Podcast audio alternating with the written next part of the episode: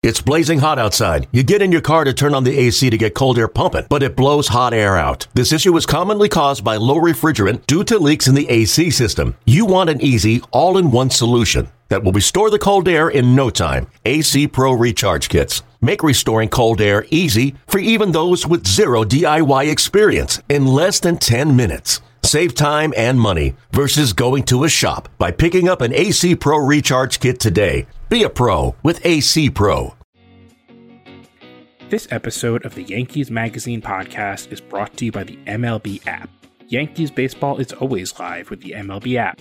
Follow the action with game tracking and video highlights, along with up to the moment stats, standings, breaking news, and more. Download the MLB app today. It's your number one app for Yankees baseball.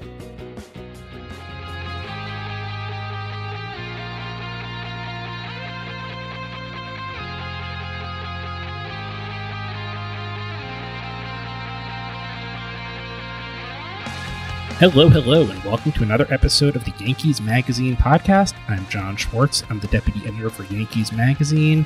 Joining me in a little bit, we're going to have our editor in chief, Al Santasiere, to talk about the 2021 MLB draft and also some drafts from past Yankees history. But before we could do that, let's talk about another way that the Yankees just kind of built up some new guys on the team with MLB.com's I don't know what to call you, trade deadline aficionado, trade deadline guru. What, what, what's your preferred title here? Uh, executive reporter is my actual title, but I like trade guru. If I like the way that sounds, I may ask them to put that on my business cards. Executive reporter slash guru, Mark Feinsand. How you doing, Mark? I'm good. How are you? I'm good. I'm good. I you seem calm. You seem you seem rested. I, I, I obviously we've had a couple days since the trade deadline. Otherwise, I would imagine you did not look like this. Maybe on Thursday afternoon. Yeah, August. Uh, when the calendar turns to August, I look about ten years younger. It's uh, it's a nice thing. July is a rough month, and uh, uh certainly last Friday on the deadline day was uh, a pretty. I look probably looked pretty frazzled, which was a problem since I was doing MLB Network uh, the trade deadline show there, so I had to try to keep myself together. But yes, I've had a couple of days of sleep, and uh, and I'm in a much much better frame of mind right now. You know, it reminds me when Peter Gammons was inducted into the Hall of Fame on July 31st. It was on trade deadline day, and obviously this is pre Twitter for the most part, everything like that. So we didn't have as much to worry about, but you know, putting you guys on TV while you're doing that. I imagine every single time uh, camera three is on and camera two is your camera, let's say, you're right back onto the three to four to five cell phones that you have working. Yeah, fortunately, they they come to us. They give us you about a 30 second warning before they're going to come to you. So uh, it's not like I'm sitting there on a phone call or texting somebody and not realizing that the camera's on me. So uh, I think I only got caught once the entire show not looking at the camera while it was actually on me. And I had a producer in my ear going, look up. So you know, you get used to those things. And I think that if I'm not mistaken, and correct me if I am, unlike uh, ESPN.com's Jeff Passan, you did not end up with any impersonators uh, breaking trade news. uh, not only did I not end up with any impersonators, but I didn't fall for the Jeff Passan impersonator. So uh, I was very proud of myself for that. I saw that go out. I saw somebody else retweet it. that the Yankees had acquired Kris Bryant, and I was like, "Wait, how did I not hear Doesn't this?" really make sense. And, uh, Right. It didn't really make sense. And I hadn't heard anything about it. And I was like, wow, did I just whiff big time? And as it turns out, I did not. Well, good work. That's a good badge of honor to be uh, discerning about what you retweet there. I, you know, b- before we get to some of uh, the craft, I guess, and, and how you go about handling those few weeks, you know, when you look at, we're a couple days past the deadline now. It's very easy to say Anthony Rizzo is the greatest pickup ever, or whatever you might want to do at this point. I mean, that, that's not realistic. When you look at simply the roster that the Yankees are rolling out now compared to where they were on, say, July 29th? How do you assess kind of that adjustment, development, and evolution? Well, I thought the Yankees had a really good team to begin with. I think they've been the victims of underperformance by a couple of their key guys this year. You know, I, I look at the year LeMahieu's having compared to what he's done the past two years. I look at the year Gleyber Torres is having compared to what he did for the last two or three years. Uh, and it's hard when you are going to bat every night with a couple of guys who are not performing the way that that you're accustomed to seeing them perform. Then you factor in the Aaron Hicks injury and a couple of you know, Luke Voit has been out for a good portion of the year. Uh, this lineup has not been healthy slash productive outside of a couple of guys. That said, we've all known that they're they've been too right-handed. It's been well documented by anybody who's watched them. Uh, I didn't think that it was going to be something that would stop them from winning because they were two right-handed last year. They were two right-handed the year before, and they made the playoffs in both those years. And that's actually something that I find interesting. And and I guess I haven't asked yet of either Cashman or Boone, because I'm not really sure the right way to ask this. But the fact of the matter is, you're on these press conferences in the same way I am. I mean, different ones, but but you know you know what manager speak is and you know what GM speak is. And we've spent since the beginning of spring training, really, or really since the winter meetings, if you want to say so, saying, man, that's an awfully right-handed, you know, roster. And the answers that you get is like, no, this is a balanced roster. These guys hit the other way. These guys are fine. These guys can hit pitchers like that. You know, this team's fine, what have you. And I would say up, until like a week before the deadline, you're still hearing like, we don't worry about the righty lefty thing. That's not. And then, of course, they go out and what's their obvious priority at the deadline? It's to get more left-handed hitters in there. And I wonder if part of that is just, look, you need to be accustomed to both a rosy spin that you're going to get on things and that sometimes the market is what it is. And maybe we don't know exactly what Brian Cashman was doing in the room there. Maybe he went in there saying, like, slamming his hand on the desk and saying, we're getting left handed hitters or else. Maybe those are just the guys who came to him. But I, I do kind of wonder, I mean, what do you read in from the fact that those are the moves that were made? Well, I mean, I think it was obvious that they were looking for a left-handed batter too, uh, with some pop to come in and help this team. But I understand why Brian and why Aaron say the things they say because if you can't get that left-handed bat, and then the trade deadline passes, Well, and you're still well, well, we didn't get the lefty bat, so uh, I guess we're finished. So I- I think when you look at what they did, they were obvious moves, but at the same time, had they not gotten those guys, I think they still could have gone to war with what they had. It is really funny when you think about, it. I mean, all the armchair GMs out there, you know, we could have put Joey Gallo on this roster for a long time. I mean, what, when do you start thinking about a name like Anthony Rizzo being one of the guys coming in here? I mean, we knew he was on the block, right? We think that the Red Sox were a team that was going to be, you know, everybody said that's the natural fit. That's the natural fit. Um, but, you know, the Yankees went out and got him, and the Red Sox didn't. And so not only did you add a big lefty bat at first base, but you kept him away from your rivals who certainly needed him as much as anybody. So, I, you know, I think it was a great trade for the Yankees. And obviously, Rizzo's gotten off to a fantastic start. Uh, and that's, you know, that's been a, a nice thing for, for Cashman and for Boone and for the Yankees. But, you know, when, when the move happened, you're like, well, I mean, it totally makes sense. Uh, and so, you know, go get a guy who's been a proven playoff performer. He knows about winning. He's been to the playoffs a bunch of times, and it's a, it's a good fit. So, look, looking past this actual roster, then here, what is your day to day like between I don't know, let's say July 23rd to July 31st? Well, it's a lot earlier than July 23rd. That's a fair point. I mean, That's a fair- I, start writing trade deadline stuff in May because you know teams get off to a bad start. I was writing about the Twins in May as being a potential seller, and here's what they are going to have to sell, and here's the path that if they don't turn things around, and you always have to qualify them with things like that because teams can go on a hot streak and and things can change. So you know, I'm looking at it from a, a 10,000 foot view of the whole league and you're sort of monitoring like okay how could this deadline shape up? What what teams are we going to be looking at? Three weeks before the trade deadline the cubs were in first place and we thought that they were going to be a buyer. And then all of a sudden an 11 game losing streak and they dismantled the entire club. So uh, things change very quickly in this game and uh, and so I'm I'm sort of going day to day watching that, talking to executives, talking to agents, talking to players, um, just to get a feel for where teams are. And as things progress, and as you start seeing uh, races shape up a little bit, uh, you start to figure out you know who's going to be buying, who's going to be selling. And in the case of some teams, you get to July 31st, or in this case, July 30th, and you still don't know. I mean, there are teams out there that that on deadline day you're like, I don't know if this team is buying or selling. And at that point, you just sort of have to work the phones and sit back and wait for something to happen. I, I always do wonder a little bit because I very much understand the and eh, God, this is this is going to sound uh, obnoxious. I don't mean it that way. I do understand the thirty thousand foot view of a lot of what's happening with the trade deadline. When it comes to those actual moments, though, of you know who's going to announce this one first. To your mind, what is the virtue of, of being the guy who breaks it? What do you feel like you or MLB.com is pushing for in that moment? Well, you know, I think when you look at it, big picture, it doesn't matter, right? Jeff Passan breaks a trade. Jon Heyman breaks a trade. Joel Sherman, myself, The team's going to send out a whoever press it may release at some be. point. At some point, they're going to send out a press release. And within three minutes of whoever breaks the trade, we're all going to have it confirmed, or most of us are going to have Right. it confirmed. And so you don't really worry about it. The, the virtue of breaking it is A, it shows that you've got sources and connections and you're, you're a good reporter. And B, you know, it drives people to, to your Twitter feed. It drives traffic to our website in our case or, or to a newspaper in a newspaper's case. Um, and it just, you know, the more that you break, the more news you deliver, the more people trust you and the more people follow you. And, uh, you know, it helps both you and your entity. Have you ever considered wearing just like a blood pressure monitor the entire time of uh, the month of July and see where you spike and anything like that? That would be way too scary.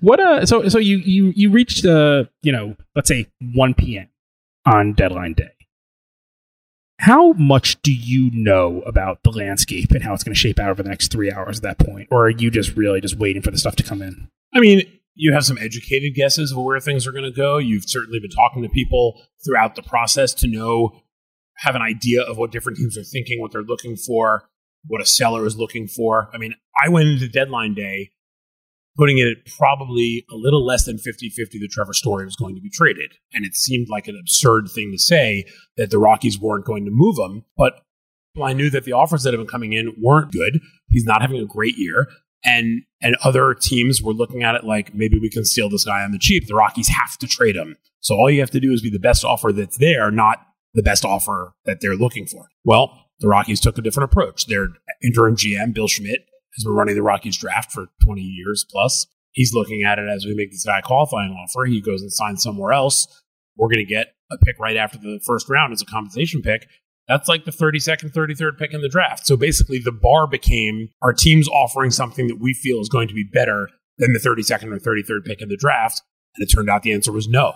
You know, you sort of read the tea leaves based on on the reporting you've done, but sometimes things surprise you. And you know, I, I didn't see the Giants getting Kris Bryant. That one caught me by surprise, even though we knew they were looking. But that matchup didn't really seem to come together until that day. now i'm not asking how often you're wrong because that's a stupid question i don't mean how often do you think that you have in your head from your sources from whatever a pretty solid sense of something that turns out that not only did not end up happening but that you know if you asked one of the two gms involved in that they would say that conversation never even happened like that I don't think I hit that point very often. Um, there are things that I think are going to happen that don't happen. sure uh, and that's that's just the nature of negotiations, right? Where two teams appear to be on track to, to reaching a deal on something, and something jumps in and, and changes things. I mean, we all thought that Max Scherzer was going to the Padres Right. until he didn't, uh, until the Dodgers came in. And the nature of these things is that they change, and so you could feel really good about what's about to happen, but until it's actually announced, you you know you, you just don't know for sure. how do you avoid being part of the negotiation, being part of the deal in a sense, knowing that you're probably talking to both sides and they know that you're talking to both sides and they know like how do you avoid I don't want to say being used, but being just a part of the process of of the trade going down.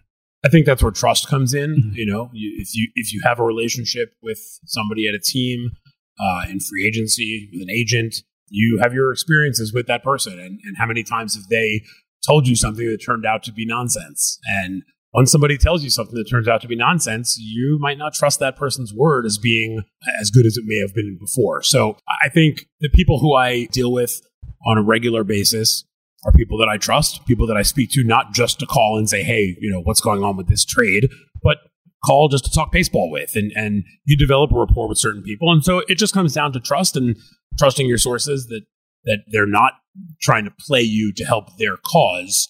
And, you know, that they're just telling you facts and, and you report facts. And if your facts turn out to be wrong, then you're going to question those facts the next time that guy tells you that. But then why do they talk to you? I've, I'm always so fascinated. Why on earth do they talk to you? Other than I guess they feel like they probably need to try to mine the information as much as possible. So the more that's maybe out there, is that useful to them? Why do you think these guys are talking to you? Because I'm so darn likable. You are John. just you are charming. You're delightful. I think that's.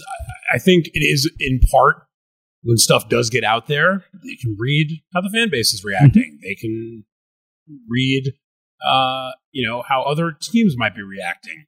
The team that's selling a player certainly wants stuff out there because they want other teams to know kind of which, you know, if if the Cubs are out there and, and they put something out, and nobody ever says it's from the Cubs, but if it's out there that the Red Sox are a team that's interested in Anthony Rizzo, that could pique the Yankees' interest and say, huh, maybe we can get Anthony Rizzo. Uh, in free agency, agents want as many teams as possible involved. More than thirty. They want a mystery right, team too. right, exactly. They want 30 plus the mystery team. So, um, look, everybody has an agenda. That's obvious. Uh, the, the challenge for me and for those in my profession is to try to see through the agenda and not report things that you don't believe are necessarily true. So, I mean, we, we spoke before we started recording. This is your first time you said here at Yankee Stadium reporting on a game since the 2019 playoffs. As you reported very well over the last week, there have been some changes to the Yankees roster since that time. As you move into this part of the calendar now, I mean, are you just excited to write about baseball tonight and not to write about, you know, conversations between a bunch of people in windowless offices? I am. I am. It's been a lot. I mean, I, I did cover a game at Citi Field last month. I covered the Cubs for a night. Um, our beat writer wasn't there, so I, I stepped in there, and it was it was really refreshing to watch a baseball game and keep score and ask baseball related questions afterwards. Uh, you know, I did cover the Yankees for 16 years, so I know that even though I'm here covering the beat, that doesn't always mean you're going to be asking baseball related questions. Um, things, Why, is, something else going on in the world right now, Mark? Things, things come up. I'm not even just talking COVID. I, you know, sometimes it could be something that happens in a game. It could be uh, who knows? I mean, th- that that's the that was always the beauty of covering the Yankees is that something always happened. It was never boring, and I would imagine that that's still the case. Awesome. Uh, obviously, look, we are into August now. We are into your you know month of Jubilee. Perhaps uh, July is done kids are almost back from sleepaway camp. I mean, you know, summer of Mark might be ending a little bit. Uh, what, what's your plan for the next couple weeks as you uh, re-enter society? Uh, I'm actually going to be covering a whole bunch of games uh, for for our beat writers. I'll be at Yankee Stadium and Citi Field and Citizens Bank Park down in Philly. Uh, so I'll be doing some of that. working on another book project that's going to take up most of the rest of my time and uh, and then all of a sudden the calendar is going to hit September 1st, and it's going to be all right. Let's write uh, twenty or thirty thousand words on free agency previews. So we go from trade deadline into a, a, month where I'll just be watching baseball and covering baseball, and then my mind turns immediately to free agency, basically come Labor Day. You're the closest thing we have to an NFL writer. I love it. What uh, are we allowed to talk about this book yet, or is that still uh, under wraps? Uh, we'll keep it under wraps. keep now. it under wraps. So you'll come uh, back on and talk to us about it at some absolutely. point. Absolutely, I'm going to want to publicize it, so you know I will. Awesome. Well, we uh, we always love talking to you. We love talking to your erstwhile co-writer Bryan Hoch as well. But uh, Mark, always good. Thanks so much. You know, he wrote a book without me last year, so I got I got to write one without him now just to even it up. That's just impolite. I feel. I agree. I thought you know this was the Bronx Zoom. He did it all from his house. I could have certainly gotten on with the Zooms as well. So yeah, Bryan and I have a little little issues to work out, but we'll uh, we'll get through it. I'm going to write the book about the divorce between Mark Feinsand and Bryan Hoch. It's gonna it's gonna be huge. Mark, thank you so much. As always, uh, we, we love having you here. We can't wait to have you back soon. Thanks, John. Appreciate it. We are going to take a quick break. When we come back, like I said, we're going to be talking with our editor in chief, Al Santasiere, about the MLB draft. So stick with us. Hi, this is Aaron Judge. You're listening to the Yankees Magazine podcast. This episode is also brought to you by MLB.tv. Watch every out of market regular season game live or on demand with MLB.tv. Your subscription also includes the MLB app Premium, allowing you to stream live baseball with your favorite supported devices. Blackout and other restrictions apply. Visit MLB.tv for details.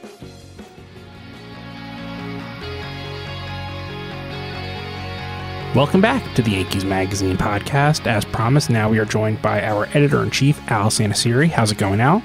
It's going well. Thank you yeah, you know, it's uh, it's always super hard to uh, focus on baseball this time of year because all I'm doing is watching the Olympics. We're talking about the Olympics. We're staying up too late to watch the Olympics. It's in the wrong country right now, which makes it even harder. I don't know. Have you? Uh, are you getting over your Olympic fever? How does it? Has it worked? I've just enjoyed it a lot. It's been, it, you know, it's something I missed last year. It's really neat to to be able to kind of, uh, you know, flip the channels from the Yankees who are playing well to the Olympic Games, and you know, every one of those is so exciting. I'm I'm so into swimming track and some of the other ones. Uh, so it's it's been it's been thrilling, and you know, regardless of which of the two channels you got on these days. Two channels. It's like sixteen channels plus streams and everything like that. I, I, will tell you, as much as I love every second of watching way too much of this, I cannot wait until next weekend or next week when I can go to sleep, perhaps at a regular time. Tell me about it. Something to really look forward to. But uh, obviously, uh, we we spoke in the last segment with Mark Feinsand about some of the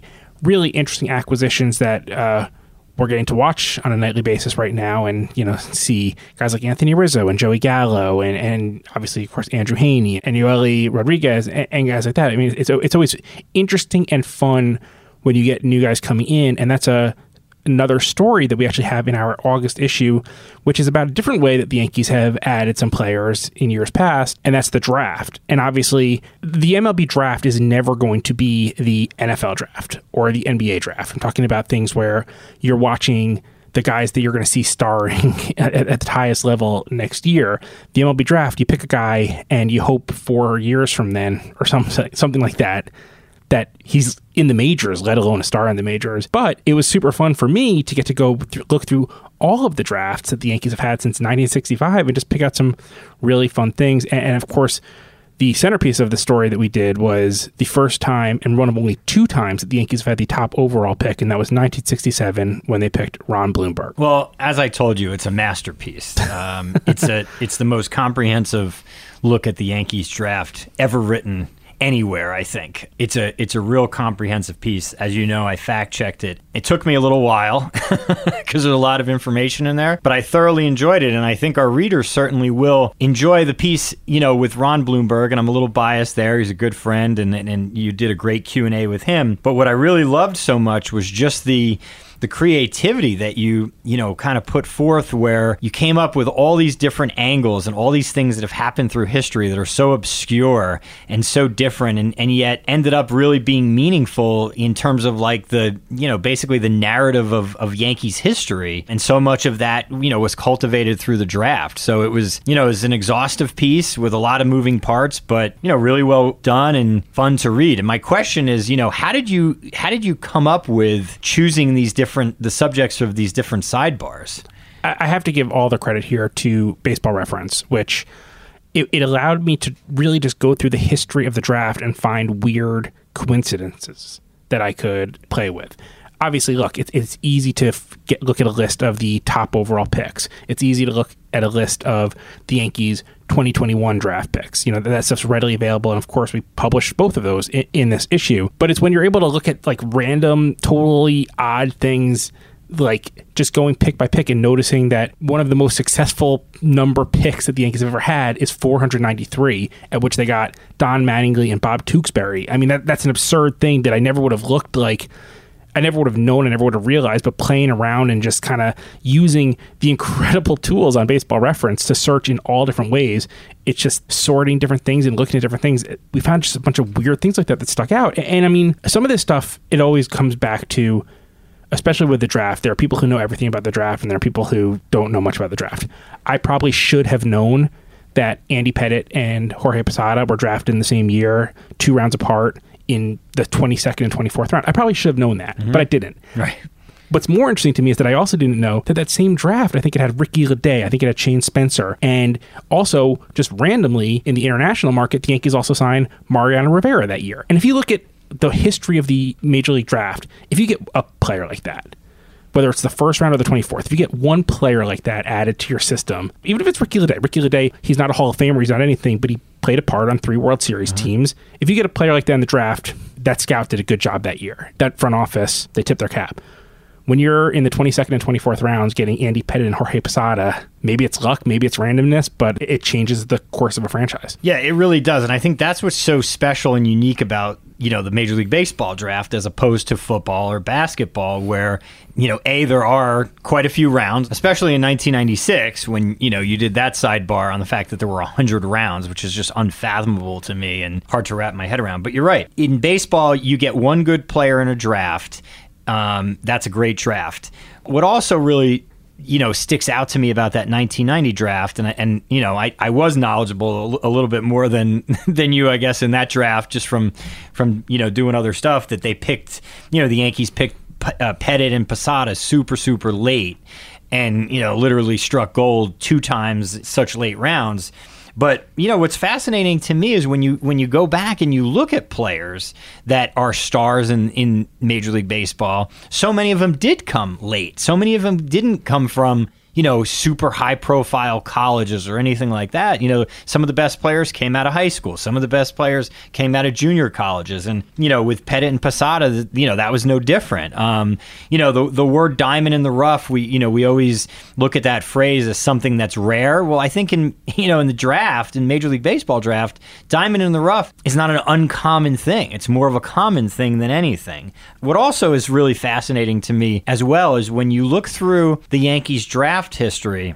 and you see a draft like that or you see drafts in the early 80s and you you see these super super high profile players drafted in early rounds who never played for the Yankees. But then on the back end you have guys like Pettitte and Posada who were drafted by the Yankees are, you know, maybe not Hall of Famers, but legends in their own right and were the cornerstones of, you know, five world championship teams. But what I'm alluding to there is, you know, the Yankees' first round pick in 1990 was Carl Everett. Tremendous career. I think 14 years, you know, did a lot of great things, never played for the Yankees. It was almost an afterthought. I was reminded when I, you know, when I looked through, you know, doing research to, to fact check this piece that, you know, in the early 80s, the Yankees drafted Bo Jackson. You know, the Yankees, of course, drafted John Elway, a Of Famer in football. And Bo Jackson probably would have been a Hall of Famer in football had he not had the hip injury, but in his own right, a really great baseball player. It's fun to literally just peruse the list, as you obviously spent hours and hours doing, and finding all these crazy, crazy names that either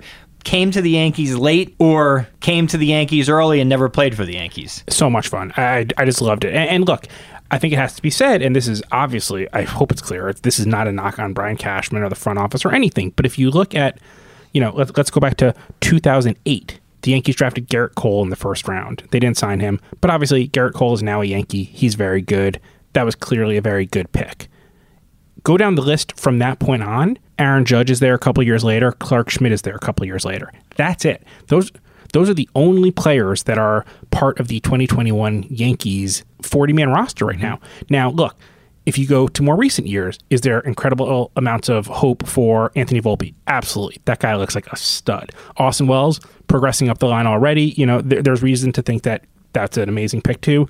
Trey Sweeney, people are excited about. It. They think that was a really good value this year at, at number 20. But what it shows you is it's just so hard and it's such a crapshoot because you are looking at these guys and instead of saying you are going to be my star point guard next year and you are going to change the face of my franchise, you're saying, let's see what happens a couple years down the road. And you could see why it's just so much pressure and so crazy and why it's literally years and years that lead up to drafting these guys and knowing everything about these guys. And if you talk to the guys in Cashman's office who, you know, cross check and follow these guys or discover these guys, it's, it's amazing when you get one, but all the guys you didn't get because someone picked them right in front of you or someone picked them, you know, or, or they got hurt right before or anything like that, you know, the, the, the data that they have on these guys, the information they have on these guys, the, the work they do for these guys, and then you just kind of hope. I think there's, there's a lot of hope involved because unlike football or in some cases basketball, you know, you're taking the best players out of high school. So really, who have they really faced in terms of if they're a batter, how many great pitchers have they faced? Not a lot. Very average high school players is who they're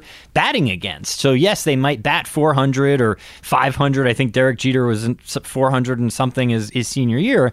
But who are they really playing against? It's a crapshoot. Whereas in football, they've played for four years for like Alabama or Auburn or Notre Dame, and they've played you know great great college players. So it's a little less of a crapshoot.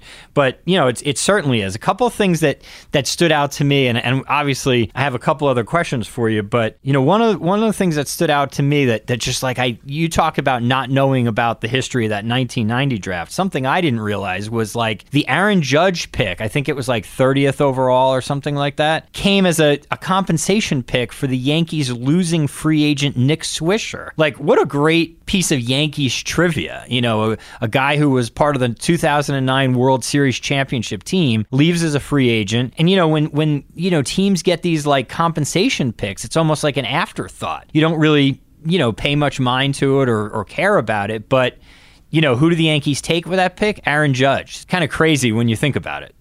Absolutely, and that's part of what makes it fun and interesting and crazy, like you said. And it was really fun for me because because the genesis of this piece really was a Q&A that I was able to get, as I mentioned, with Ron Blomberg. And I was talking to him about 1967 and being the top pick.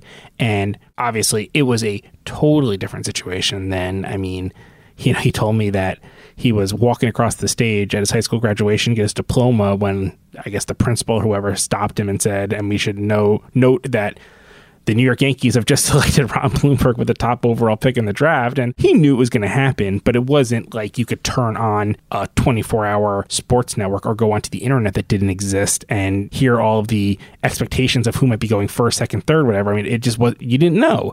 And you look at it now, and I think MLB's done an incredible job of using the resources that they have. This goes back to when the MLB network first started and they decided to make the draft instead of being a conference call to really turn it into a televised event. And this year, I think they made the great choice of saying, why don't we make this part of All Star Week? And the thing is, that's probably not going to change the nature of the sport in the sense that that, doesn't mean that because it's a bigger deal, all of a sudden players are going to go straight from the draft to the major leagues. I mean, it's it's the development pipeline still has to exist, but I do think it helps to force you to pay attention to some of these guys before they reach there. And I think that one thing that there is an after effect of that in a sense is that as players know more about prospects and as it becomes readily available, you start understanding things like the trade deadline a little bit more. You start understanding things like free agency a little bit more. You mentioned Nick Swisher kind of turning into Aaron Judge. When, when you start hearing about draft compensation and things like that, you know, that's what can happen, whether you make the qualifying offer or you don't, whether you sign the free agent or you don't, and all these things because sometimes Nick Swisher signing with another another team can turn into Aaron Judge. So there's so much complexity there. There's so much intrigue there, and I, I think that as a baseball fan, it's fun. Again, I'm not looking for baseball to turn into the NFL where the offseason can become more dramatic than the season in some ways, and free agency becomes bigger than some of the games, and and the draft becomes the biggest day on the calendar. But I do think there's value to paying attention to what happens in the draft and seeing the way that these teams are built. I agree, and and I think the way that it's set up, and and it's you know set up where, like we talked about, players aren't going to blossom, let's say, for several years after the draft. I think that's a good thing in the sense that it does kind of keep a good balance of fans' attention more on the games that are being played in the postseason. You know, it's hard sometimes to, you know, drive to work in the morning and have sports talk radio on when, you know, for like two months, all they're talking about is the NFL draft you know, I, I want to hear about football games. You know, I want to hear about football you know a draft. And and the same with NBA free agency especially a couple years ago. It seems you, to you, you, mean the 3 minute process that is NBA free agency? Yeah the 3 minute process that is is talked about for 3 months while while games are going on leading into the you know into the off season. It's all you hear about. I, I like to watch basketball I don't need to to hear about who's going to be on the teams more than who's or playing. salary caps and how this contract uh, is tradable or not tradable and what the actual value is of this and it's, it's, all encompassing. It's it's all you hear. You know there's a great balance in baseball. You know we we get excited about players. We get excited about the draft for a short time but we don't lose focus on what you know what we all love about the sport which is the sport you know and and I think that's great. But I at the same time you know, love delving into the all the unique stories, even the Brien Taylor story, which is a, a, weird, not great piece of Yankees history, but a piece nonetheless. You know, love delving into that. And the thing is, it's not about this story is not about the Yankees major league roster right now, and and that's fine. What it is about though is about the Yankees minor league roster in a lot of ways, and it's about building associations and building relationships with some of the guys that you can go watch if you go to a minor league game, wherever it is, and you could see how this stuff develops. You could see how it happens. And I think it has to be said because I, look, we're competitors here, and the goal is not just to win the World Series, but but all these things. But getting drafted and getting to play minor league baseball is a remarkable thing. Every one of those guys is a story, and every one of those guys did something remarkable to get to this point. And some of them are going to get injured, and some of them they're just going to see that their talent peters out a little bit, and some of them are maybe not going to have the dedication or the determination, or there's going to be something, whatever it is. They might not make it to the major leagues, but there's so much joy in being able to go to a minor league game and seeing these guys living out their dreams because of you know what what the future can portend for them and that's also one of the fun things about paying attention to the, all those names on the list that the yankees took this year those are all guys who are getting to continue their dream in one way or another and it's pretty fascinating you know, I completely agree with you, and I and I think back on conversations I've had. I know a couple people whose you know whose sons have you know had great high school careers and then gotten drafted low, you know, low in the draft, but got to say that they played professional baseball, not for an independent team. Not that that's not an accomplishment in and of itself, but you think about it. Yeah, you're not at the highest level, which is of course the majors, but you're literally playing for whatever it is, the New York Yankees organization, any other organization. And, you know, you're right. That's an amazing accomplishment. That goes beyond high school, that goes beyond college, that goes beyond playing internationally. That's pretty you know, pretty impressive. And it is a dream. Doesn't always work out. Like you said, injuries, it, it just kind of shows you how great the talent pool is at the major league level or even triple A, because that's such a huge jump from, you know, from single A or double A even. But, um, you know, it's, it's a remarkable thing to think about. And you did a great job with this story and, and all the different layers of it. Well, I appreciate that. The story, as we said, is special selections. It is in the August issue of Yankees Magazine, which is now on sale. And Al, uh, thanks so much, and uh, look forward to speaking to you in two weeks. Same here. Thank you. Yeah, and of course, thanks to Mark Feinsand for earlier, and to all of you, thanks for listening to another episode of the Yankees Magazine podcast. If you haven't already, please make sure you subscribe to this by going to yankees.com slash podcast or to the podcast app of your choice. You can also go to 800 Go Yanks or Yankees.com slash publications where you can buy back issues, buy new subscriptions, all, all, kinds of fun stuff like that. I really recommend it. Please follow us on Twitter at Yanks Magazine where you can see everything that we're up to and read our long form content at Yankees.com slash magazine. That's it. See you next time and go Yanks. Hey, this is Giancarlo Stanton. If you like what you're hearing, why don't you rate and review us? And while you're at it, tell your friends to subscribe. Thanks so much and go Yankees. The MLB Ballpark app will complete your next visit to Yankee Stadium. Buy and manage game tickets, redeem special check in offers, access exclusive content, and much more. Download the MLB Ballpark app today. Hey, Rob Bradford here. You guys know I'm always up for a good MVP story, and one of the best stories is Wasabi Technology. Wasabi is the world's hottest cloud storage company and it's become the go-to provider for professional and collegiate sports teams including 20 major league baseball teams like the Red Sox and NHL teams like the Bruins and Vancouver Canucks. Even the Liverpool Football Club is getting in on the Wasabi action. So, why is Wasabi the MVP? Well, Wasabi was purpose-built to free businesses from skyrocketing storage costs and unpredictable transaction fees that the Amazons of the world are charging. In fact, Wasabi is up to 80% less than those hyperscalers and doesn't charge a cent for businesses to access their data. From Wasabi's AI enabled intelligent media storage, Wasabi Air, to the industry's only cloud storage service with triple protection against cyber criminals, data deletion, and ransomware, Wasabi's taking the lead in driving innovation in data storage and helping sports teams to unleash the power of their data. Wasabi, another Boston based championship team.